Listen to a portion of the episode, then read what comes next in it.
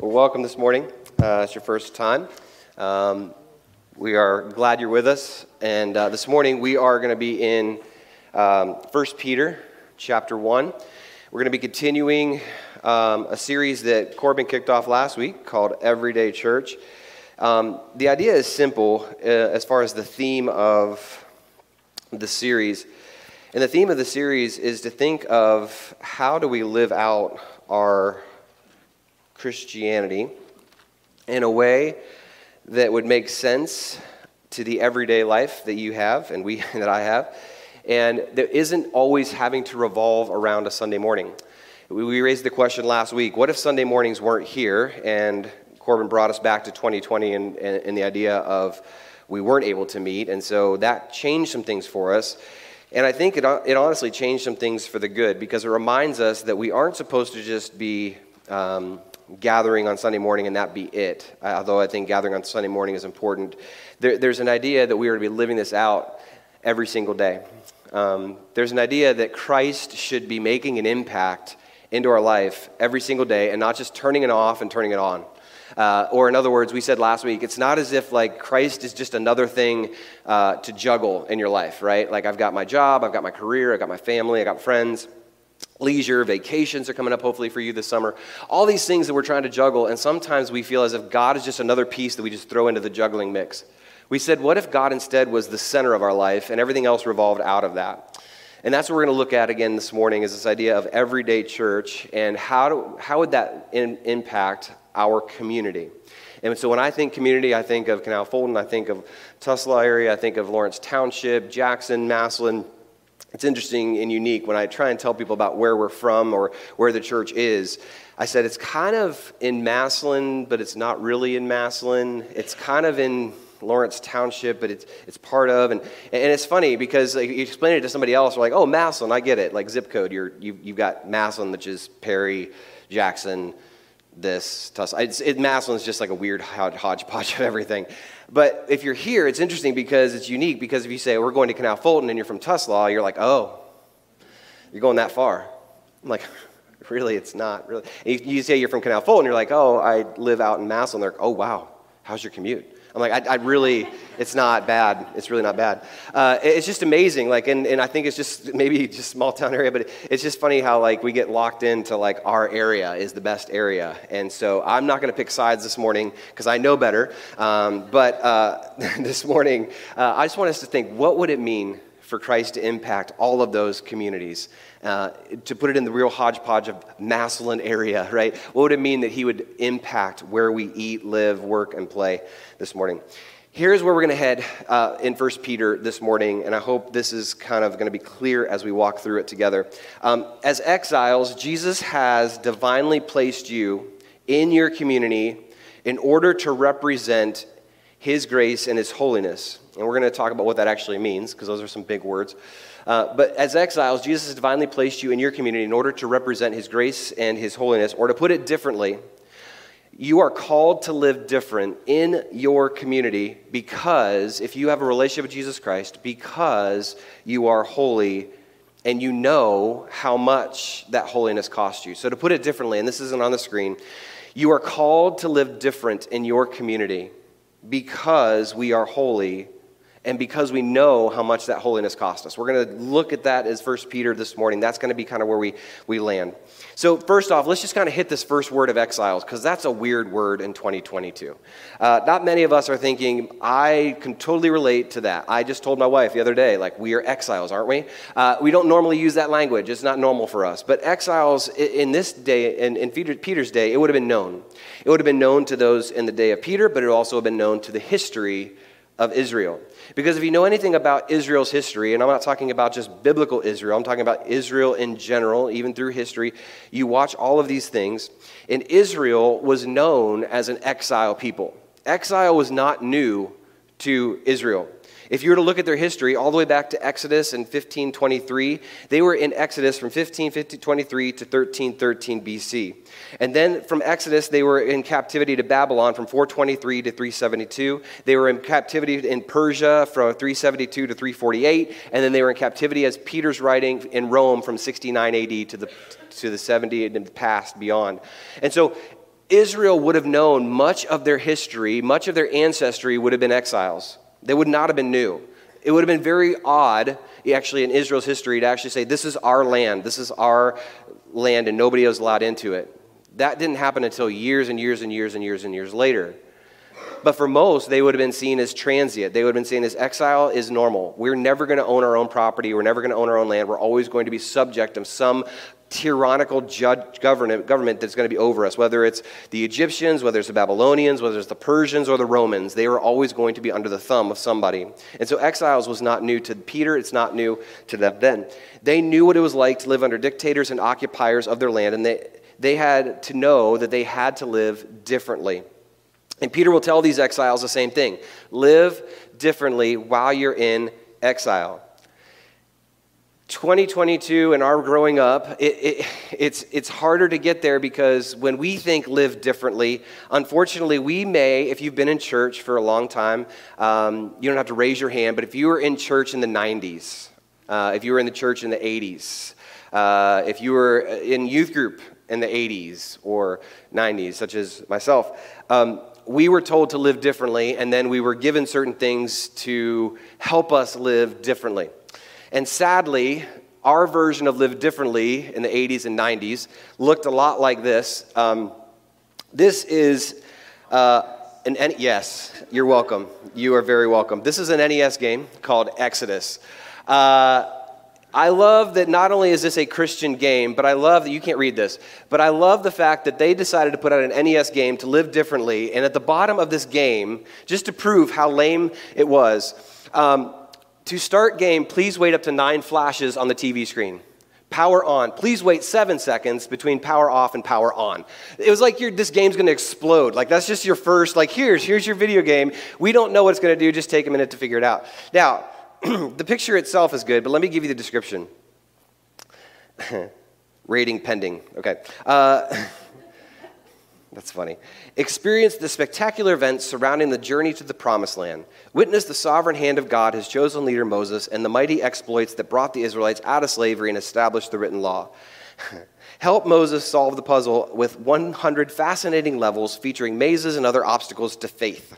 With your staff and the spoken word of God, you will defend against enemies, including magicians, Pharaoh's soldiers, weaknesses of man, hardened hearts, and other devices that are challenge the character of God. Along the way, Moses can gather holy oil.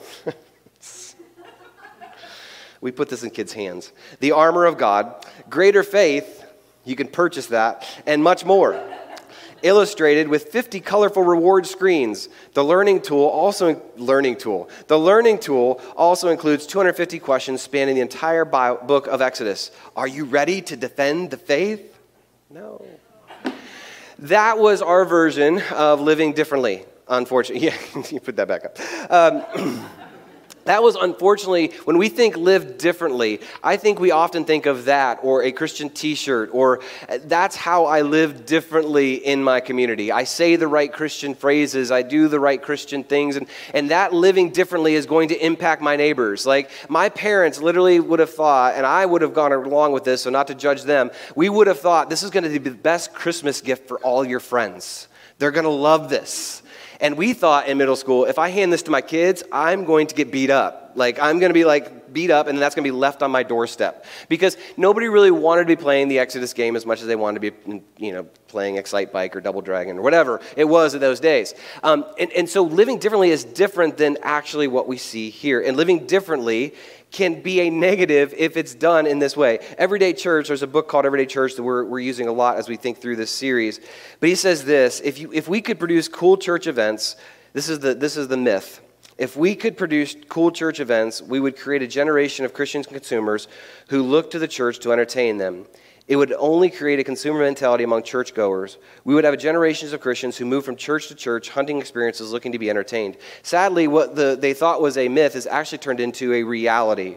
That this desire to pull off new church events, cool new events, cool uh, whatever, events or programs, um, we, we hope that somehow if we could entertain the masses, then people would keep coming back. The reality is, it's left us with just a lot of people who are just burnt out on church or are fed up with church or don't see it as a reality in their life. But I want to encourage you this morning that being exiles, living as those who are displaced, is, is not like that. It's actually far more challenging this morning and far more rewarding when we think about living as exiles or being exiles or living displaced.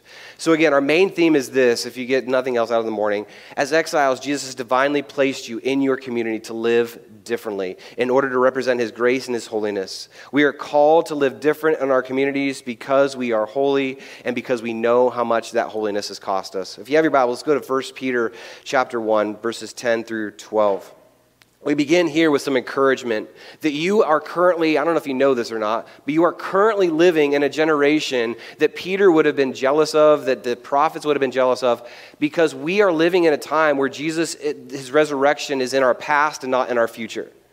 So here's what he says in, in uh, 1 Peter, beginning in verse 10. Concerning this salvation, the prophets who prophesied about the grace that was to be yours searched and inquired carefully, inquiring what person or time the Spirit of Christ in them was indicating when he predicted the sufferings of Christ and the subsequent glories. It was revealed to them that they were serving not themselves but you in the things that have now been announced to you through those who preach the good news to you by the Holy Spirit sent from heaven, things into which angels long to look. He says this idea of being here and being in this community at this day and age is a blessing. He says there are prophets that, that did all the hard work for us, announcing who Jesus was without ever seeing him. He says there are angels that long to look into this idea of how do we get this idea of imparted salvation through Jesus? Like, how does that work? And, and we, as human beings in 2022, are living in a really good day and age to be encouraged this morning that you are living in an easy time, really, to, to represent Christ in our communities. And that is a good benefit to us right now. And if this is true that you know we're living in a good time and this is this is supposed to be a really good encouraging thing, why is it still so hard, really, to get excited about this? Like why is it still so hard for me to go into my daily, weekly, day-to-day life and not be excited or fueled by this fact that even prophets long to look into these days. I don't normally wake up, unfortunately, mornings and think, man, I am blessed to be where I am. I am blessed to be in this day and age and this time in history. I typically think, what else has to get done? What else do I need to knock out? And what else is pressing for the week? Instead of thinking, man, what an opportunity we have to live in this day with the community that we have around us. And I think some of it is because you and I, myself included, have become numb to the culture around us. We become numb or maybe even complacent. And our culture has lulled us into thinking that if we give or go to the right causes, we're morally good and therefore we're doing Christian things. But I want to challenge us this morning that what if it's actually deeper than just doing the right things, giving to the right causes? What if everyday church was far better than just tasks that we knock off? 1 Peter chapter 1, 13 to 21. Let me read this. It's a little bit longer of a section, but this is where we're going to spend most of our remaining time. Therefore, preparing your minds for action and being sober minded, set your hope fully on the grace that will be brought to you at the revelation of Jesus Christ. As obedient children, do not be conformed to the passions of your former ignorance, but as he who called you is holy, you also be holy in your conduct. Since it is written, You shall be holy, for I am holy. And if you call on him as Father who judges impartially according to each one's deeds, conduct yourselves with fear throughout the time of your exile, knowing that you are ransomed from the futile ways inherited from your forefathers, not with perishable things such as silver or gold, but with the precious blood of Christ like that of a lamb without blemish or spot. He was foreknown before the foundation of the world, but was made manifest in the last times for the sake of you, who through him are believers in God, who raised him from the dead and gave him glory, so that your faith and hope are in God. Let's start a little bit in reverse and know why we are to live differently, why this idea of being where we are is important.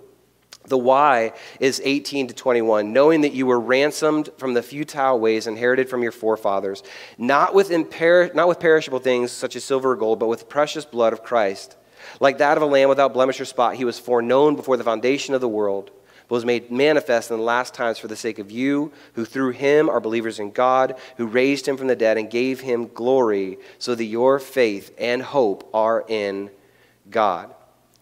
The why is the salvation that we have in Jesus Christ. The why we should live differently is not just because we're told to, it is because we have a beautiful salvation that is only through the precious blood of Jesus Christ. This precious blood of Jesus Christ is what the prophets longed to look into, what the angels longed to look into, and it is this that is key to why we are to live differently.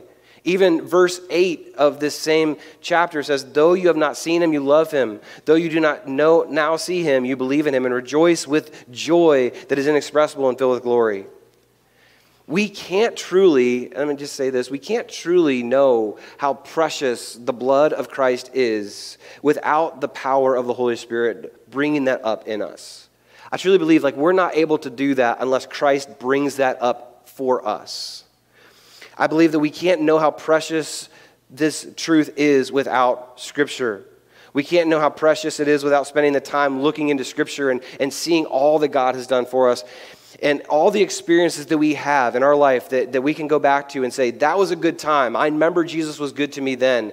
Those are good, but we can't allow our experiences to dictate the truth. And the truth is, without the power of the Holy Spirit, without Jesus Christ in our life, and without Scripture to illumine this in our life, we cannot fully understand or grasp the true preciousness of Christ's blood on our behalf. We can try. But I truly believe that we, it's exhausting and there's an easier way, and that is simply to be asking our Father who loves to give good gifts generously to say, God, would you remind me of the preciousness of your blood? I'm tired of trying to do it on my own. I'm tired of, of doing it through the guilt way. I truly desire to know how good and how great you are. I desire to know the preciousness of your blood, and I've tried it many different ways, and I just can't understand it. I get it in my head, but it hasn't transformed my heart, and I want it to transform my heart I hope this morning, I, I hope this morning that that is something God is working on you. I hope that God is in this time, in this series, He does that for you. That He causes that uneasiness to say, Why can't I have that preciousness feeling? I want to know Him. I pray that it would bug you enough that you'd actually ask Him and say, God, would you, would you show me how precious and how good this is? It's not the same as silver and gold, it's very different. And that's the why behind it. We're going to come back to that as we, as we look at, at the end of this. But the other part of this is then how do we, as exiles, whom Jesus has divinely placed in these communities, how do we do this? How do we live in communities with a mission and not just live? How do we, if we're transformed by that truth, live it out on a regular basis? We look at verses 13 to 17. Therefore, preparing your minds for action and being sober minded, set your hope fully on the grace that we brought to you at the revelation of Jesus Christ. As obedient children, do not be conformed to the passions of your former ignorance, but as he who called you is holy, you also be holy in your conduct, since it is written, You shall be holy, for I am holy. And if you call on him as Father who judges impartially according to each one's deeds, conduct yourselves with fear throughout your time of your exile. And we're going to talk about this and unpack this a lot in this one little couple sentences here. Therefore, preparing your minds for action, being sober minded, set your hope fully on the graces brought to you. It's a complex sentence. When we think of this sentence, therefore preparing your mind for action, if you're to see this in the original language, it, it actually is really hard to, to digest. But I think there's a better way of seeing it. And I think if you were to see it in the original language, it would actually sound a little bit more like this Set your hope fully on the grace that we brought to you at the revelation of Jesus Christ by preparing your minds to action and by being sober minded. Do you see the difference? When you see this in its original context, it says the, the why is we set our hope fully on the grace that we brought to you at the revelation of Jesus. We look to a future day when all of this will be turned to, to good and we see Him coming back for us. and as we think of the revelation, He says, I want you to set your hope fully there and I want you to set your hope fully there by preparing your minds to action and by being sober minded, right? To being sober in this idea of, of disciplining our minds to think of the hope that is for us. So, two things here in the how. One, he says, I want you to prepare your minds. This, is, this is another fun little phrase that you, you, really don't get here, but preparing your minds is uh, it's a little different um, when, you, when you see it in the actual language. In the actual language, it means uh, I'm going to paraphrase here. Uh, it means put your big boy pants on and let's do this, okay? Uh, it means gird up your loins officially. So that's just a fun term you should throw around your house more often. You guys ready to gird up our loins? Let's do this, right? Um, not many are using that. Uh, suit up, put on the pads, get the mouth guard in. Let's get this. Let's, you're going to actually do a practice today that's going to hurt. Like this is actually going to be tough. Um, one of my favorite ones I can't use on stage, uh, but uh, it was one of my favorite ones I found, and I won't tell you the phrase, but, but it was this idea of, man, you got to get ready for battle. Like, not just messing around, like, fully in. Now, I don't know if that excites you or if you're like, yeah, okay. But, but, but for many of us, I fear that we have not had many of these experiences where we're just like, all right, this is going to be bad. This is going to hurt this is going to be terrible. Let's go. Right? Most of us are like, I don't know if I really want that. But he's telling us here, when he talks about gird up your loins or preparing your minds to action, he's like, get ready. This is not going to be easy, but man, is it going to be fun. Right? You're going to get your teeth kicked in, but it's going to be amazing. You may get choked out along the way, but when you wake up after getting passed out, you're like, that was awesome. Let's do this again. Okay? That's the mindset. That's where he's taking us. Prepare your minds for action. This ain't going to be easy. Living as exiles, it's going to cost you. If you truly want to make a difference in your community, guess what? It's going to hurt. Guess what? It's going to come at a cost. But he's telling you, I want you to do it anyway. He says, prepare your minds, get ready, let's go after this. And then he says, secondly, be sober. Don't get lulled into our culture. To put it in another really bad paraphrase, don't get warm faced with this community right? Don't allow yourself to just kind of, the whiskey's flowing, it's bonfire time. This is not bonfire time. This is like you need to get ready for action kind of time. This isn't getting wasted and drunk and lulled into, you know, all those things. This is truly, you got to be ready for this. He says, I want you to think of the hope that is to come. And I want you to be sober. Don't get lulled into thinking that living as exiles is going to be easy. And then he says this in 14 and 17 As obedient children, do not be conformed to the passions of your former ignorance, but as he who called you is holy, you also be holy in all your conduct. Since it is written, You shall be holy, for I am holy. And if you call on him as Father, who judges impartially according to each one's deeds, conduct yourself with fear throughout the time of your exile. So we mentioned the definition like this idea of living in community is about being holy or being set apart. I want to just kind of break this down for us this morning in the idea of being holy or unique. This should be our calling. This should be truly what we desire. He says basically in this breakdown of this section that God Himself is holy. So this first circle would represent God, right? And His holiness. This is Him set apart from everybody else. And when we think of holy, especially Scripture, when it talks about God being holy, there are two ways that really that comes out. One, Theologically, it means that he is, ooh, that's supposed to be a Q, unique, okay? He is other than. He is completely not like you, like me, like anything else in all creation. When your child asks, Who created God? and you tell them nobody created God, God just created himself, they're like, That's impossible. And you're like, instead of going all those ways of like trying to explain it and getting lost in all these different kind of answers, you can just be like, Yep, but that's impossible. Yup. Why? Because he's not us. He is unique. It is completely other than us. So if God could create himself out of nothing, or God has always been, we should say, he's unique. Well, I've never had that. Exactly. Well, I've never seen it. Exactly. Because you're not God. If that were the case, we'd have a lot of problems. If all of us were many gods, if I were a God, we'd be in some serious trouble. Okay? So he is completely unique. His holiness means that he is unique in who he is as a being. And then this also means that he is not just unique, he is morally pure. Okay? So it's not just that he's unique, it's also in his actions, he is morally pure. He is completely set apart and he is completely pure in 1 Peter. He says, I want you to know that you are called to be holy because God is holy. He is unique, He is morally pure. And then he adds this He says, as you are holy. So somehow he says that when we accept Jesus Christ, God imparts his holiness to you through the death, burial, and resurrection of Jesus Christ. Uh, it looks bad. Um, he has given it to you. He has imparted these things to you. So, what does this then look like for us? Like, are we completely unique? Are we godlike in that sense? Are we morally pure?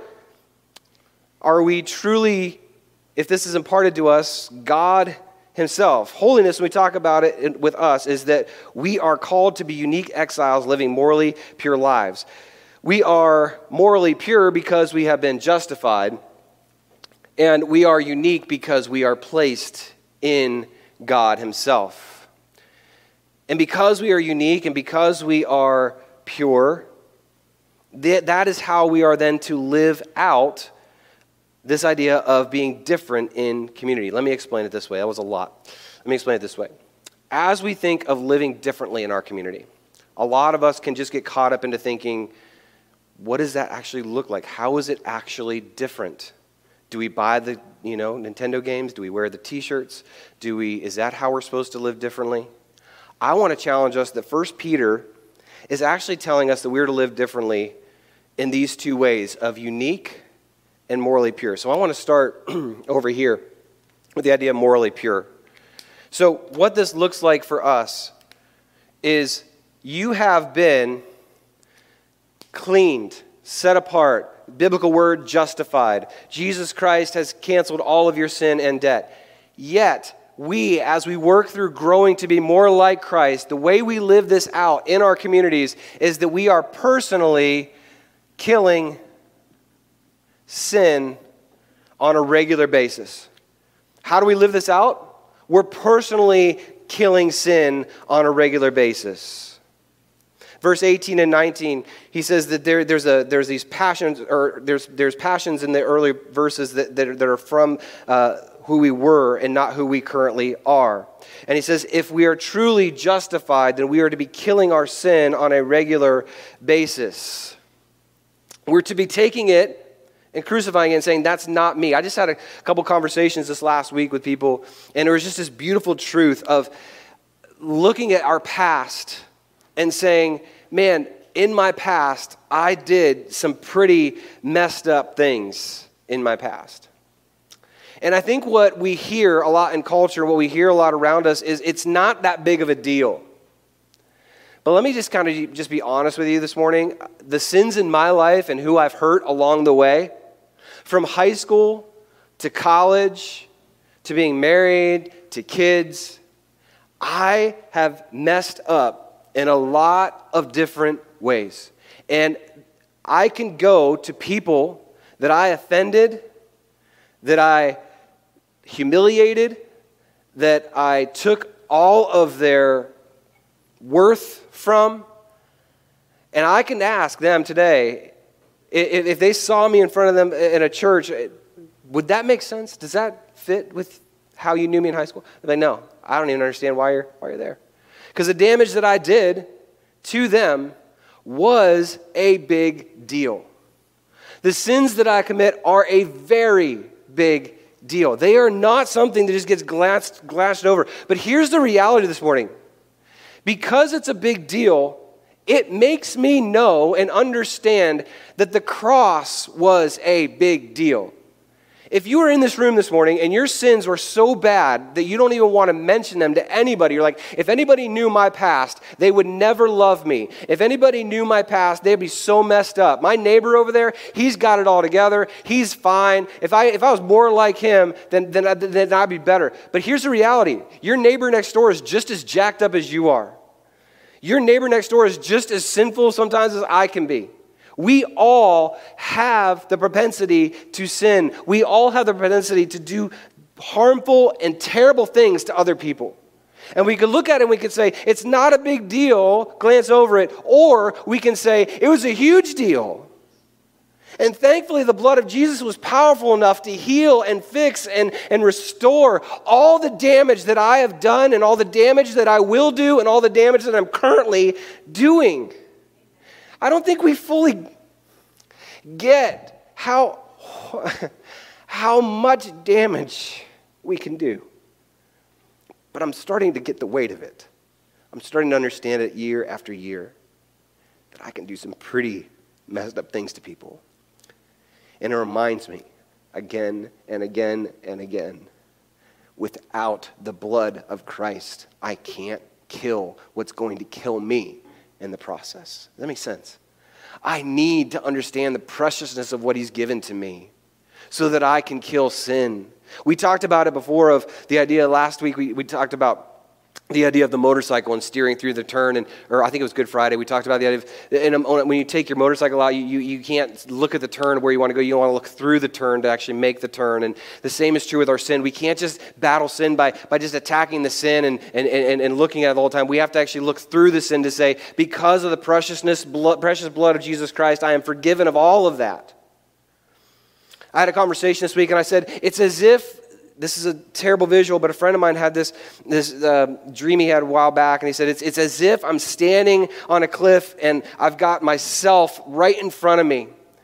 And the Bible is telling me, and God's telling me, I need to execute my old self. I need to literally put a bullet in him, push him over the edge, and be like, he's done, he's dead, he's buried, he's gone. And I said, that's pretty graphic. And I said, Did you do it? He goes, Yeah, it was really weird. He says, I actually watched myself and I had to push myself over and kill it and just be dead. And I said, What a painfully horrible, great visual. That our old self is dead, gone, and buried. And yet we keep trying to bring him back off the bottom of the cliff. You're okay, bro, just shake it off. I'm good, right? No, you're dead. You're gone. You're buried. Leave it in the grave. Let it be dead. Leave it there because you've been called to something better. And as you understand that you're to be killing sin, it's that idea that I just keep having to understand no matter what I think is going to separate me from God, it won't. And secondly, whatever is keeping me from God, I need to execute and I need to kill it, I need to rip it out. I can't mess around with it anymore. I can't play games with it anymore. I got to kill it or it's going to kill me. And I don't know if you've ever been that desperate before, but I pray, honestly, and this is a terrible prayer to pray for you, but I'm going to do it anyway. I'm praying for this church that God would make you so uncomfortable with your sin that your only resort is to start killing it before it starts ripping you apart to not just play games with it anymore. It's, it's not a big deal. It's fine. Everybody does it. It's, at least it's not as bad as theirs. I pray as a church that we would understand the weight of our sin and start ripping it out, start killing it, so that we understand how to do the other side of this, and that is this idea of being unique.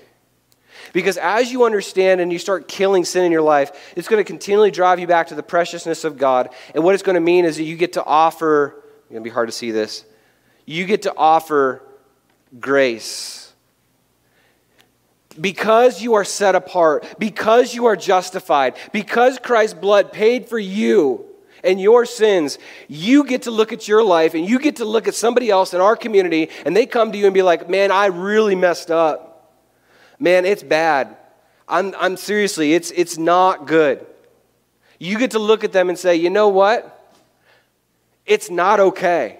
I think that's our first instinct. It's okay, it's fine. It's not okay. It's sinful, it's horrible, it's disgusting. But here's the reality there is someone that will offer you grace, whose blood is powerful enough, whose life is more perfect enough to cover over whatever that is. It does not mean that we will have no consequences for our sin. That is a lie. We will have consequences. But what I'm offering is that you can walk away clean and pure in Jesus Christ. Joel, you don't know my life. I don't have to know your life. We all have messed up stuff. We all think we're unworthy to get there. But the beauty of the uniqueness of God is that He is so unique and so set apart that He offers it to us and He says, You can be saved. You can be like my son. And I'm offering you this idea of being unique, set apart. so that you can grow to be more like me. This only, again, happens when we know the truth of the why behind this in 1 Peter chapter 1, 18 to 21. Knowing that you were ransomed from the futile ways inherited from your forefathers, not with perishable things such as silver or gold, but with the precious blood of Christ, like that of a lamb without blemish or spot. He was foreknown before the foundation of the world, but was made manifest in the last times for the sake of you who through him are believers in God, who raised him from the dead and gave him glory so that your faith and hope are in God. He raised you and seated you so that your hope and glory are in the uniqueness and the moral purity of God. To say, God, I've got nothing left on my own, but if you could give that to me, I would gladly take that so that then I can offer it to my community around me. I can go to my community and say, We are not okay. Sin is a big deal, and we have to know that. But Jesus is telling me that his cross, his blood on our behalf, is a bigger deal than anything we come across in our community. Now, the how of this, I know we can kind of talk a lot about. We said at the beginning, how do we live this in our community? This idea of knowing our holiness, which that truly is, to be honest, this is holiness, right? holy is the uniqueness, moral purity that is then given to us. So, if we're going to live holy lives and we know the worth of being holy, I truly believe the biggest thing that's going to help your friends, your family, your neighbors understand and come closer to Jesus Christ is not another t shirt, is not another program, is not another pamphlet, as good as those can be. I truly believe that if we, a community Bible church, took this seriously and we said, you know what my neighbors need? They need to see Christ. They need to see somebody who is sold out to killing sin on a regular basis in my life. They need to see me, a husband, a father, man in this community. They need to see me living transparently with other men they need to see that, that I have time set aside with other guys that I can just talk with and say, man, my week was messed up and I need you to hold me accountable. This community needs less t shirts and more transparent people. Can I just put it that way? They need to see moms, ladies, women of faith that are killing sin on a regular basis. And they're not allowing gossip and all these other things to interfere, but instead they are killing sin and loving other ladies with them and saying, let's show this community what it looks like to love Jesus. Let's show our sons and our daughters what it looks like to love Jesus by continually confessing and continually living lives that are transparent and killing sin on a regular, regular basis. And always reminding ourselves along the way that it's the precious blood of Jesus Christ that does anything for us as we close this morning, let me give you one other example, and here's where we end of exiles. And I love this. This is Jeremiah chapter 29. And many of you have probably heard this verse in Jeremiah 29. Many of you have maybe memorized this verse out of 29. This could be on a t shirt that you own in, in Jeremiah 29. Um, but ultimately, you need to know the context of Jeremiah 29. We talked about living as exiles. We talked about Israel, that they've always known this. And we said, how do we do this? How do we live out everyday church? You go back hundreds and thousands of years to a group of Israelites in the book of Jeremiah living in captivity, and we get this amazing couple verses out of Jeremiah 29. I'm going to end with this, and then Rich is going to lead us from here. Jeremiah 29. Thus says the Lord of hosts, the God of Israel, verse 4 to all the exiles whom I have sent into exile from Jerusalem to Babylon. Here's how you do it. Here's how you live in community. This is beautiful. Build houses and live in them. What? Yes. Build homes. Live in the community God's placed you. Be a good neighbor. Don't be the weird one, unless you want to be that. But anyway, but build homes. He says, live in them. Plant gardens and eat their produce. Enjoy life. Take wives and have sons and daughters. Take wives for your sons and give their daughters in marriage that they may bear sons and daughters. Multiply there and do not decrease. But seek the welfare of the city where I have sent you into exile. We live, we breathe, we have this great time. We do other things he's telling us to do as we live in this community. Isn't that great? But also, as you live in community, seek the welfare of that city where I have sent you into exile. What? Seek the betterment of Babylon? How does that work? Yes, seek the betterment of Canal Fulton. Seek the betterment of wherever you are placed and living today. Be, seek the welfare of the city where I've sent you into exile and pray to the Lord on its behalf, for it is its welfare you will find your welfare. That's amazing. For thus says the Lord of hosts, the God of Israel Do not let your prophets and your diviners who are among you deceive you, and do not listen to the dreams that they dream, for it is lie. They are prophesying in my name. I will not send them, declares the Lord. Verse 10 For thus says the Lord, when 70 years are completed for Babylon, I will visit you and I will take you and fulfill the promises to bring you back to this place. Here's the amazing verse that we get out of 29 that we all seen and we all love. For I know the plans I have for you, declares the Lord plans for welfare, plans for your welfare and not for evil, to give you a future and a hope. we say it all the time out of context, but what it's meant to say is we live that prayer for your prosperity in the middle of your culture, in the middle of your community, in the middle of your exile. Plant homes, live life, be normal in that sense, but know that Christ is in you and continue to kill that sin and knowing your uniqueness is placed on you by God in that community for a reason. As we close, um, I thought it'd be good just to kind of sing this out as an anthem as we close. Um, this is uh, the idea of how do we do it? Well, one, we have to know who God is. And as we know who He is, He continues to transform us so that we can live differently in our communities. We got a couple more weeks in this series. We're going to get a little more practical. But for this morning, can I just ask to take seriously the call of God in this verse of 1 Peter to live holy as he is holy? And being holy means we start having to attack the sin that is keeping us from where we need to be. And it also means that we get to offer grace to those around us who are feeling like there is no way I could get here. The reality is, you can. The reality is, we have. But it ultimately comes through saying, God, I need you to take over. And I need you to keep killing sin in my life on a regular basis so that I can live differently in my community, set apart, holy as He is holy. Me pray. Father, we thank you this morning that you've gone ahead of us, you've, you've done the work.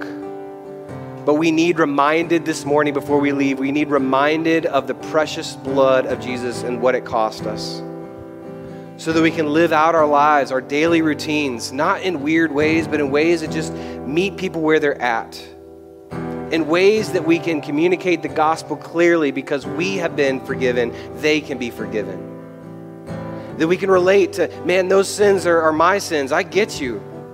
How do you deal with them? I continually nail them to the cross. That's how I beat them. Well, how do you do that? I turn my life over to Jesus. It's the only way. His blood covers everything. That's how we live as exiles in this community. Pray that we would do so well, Father. In your name we pray. Amen.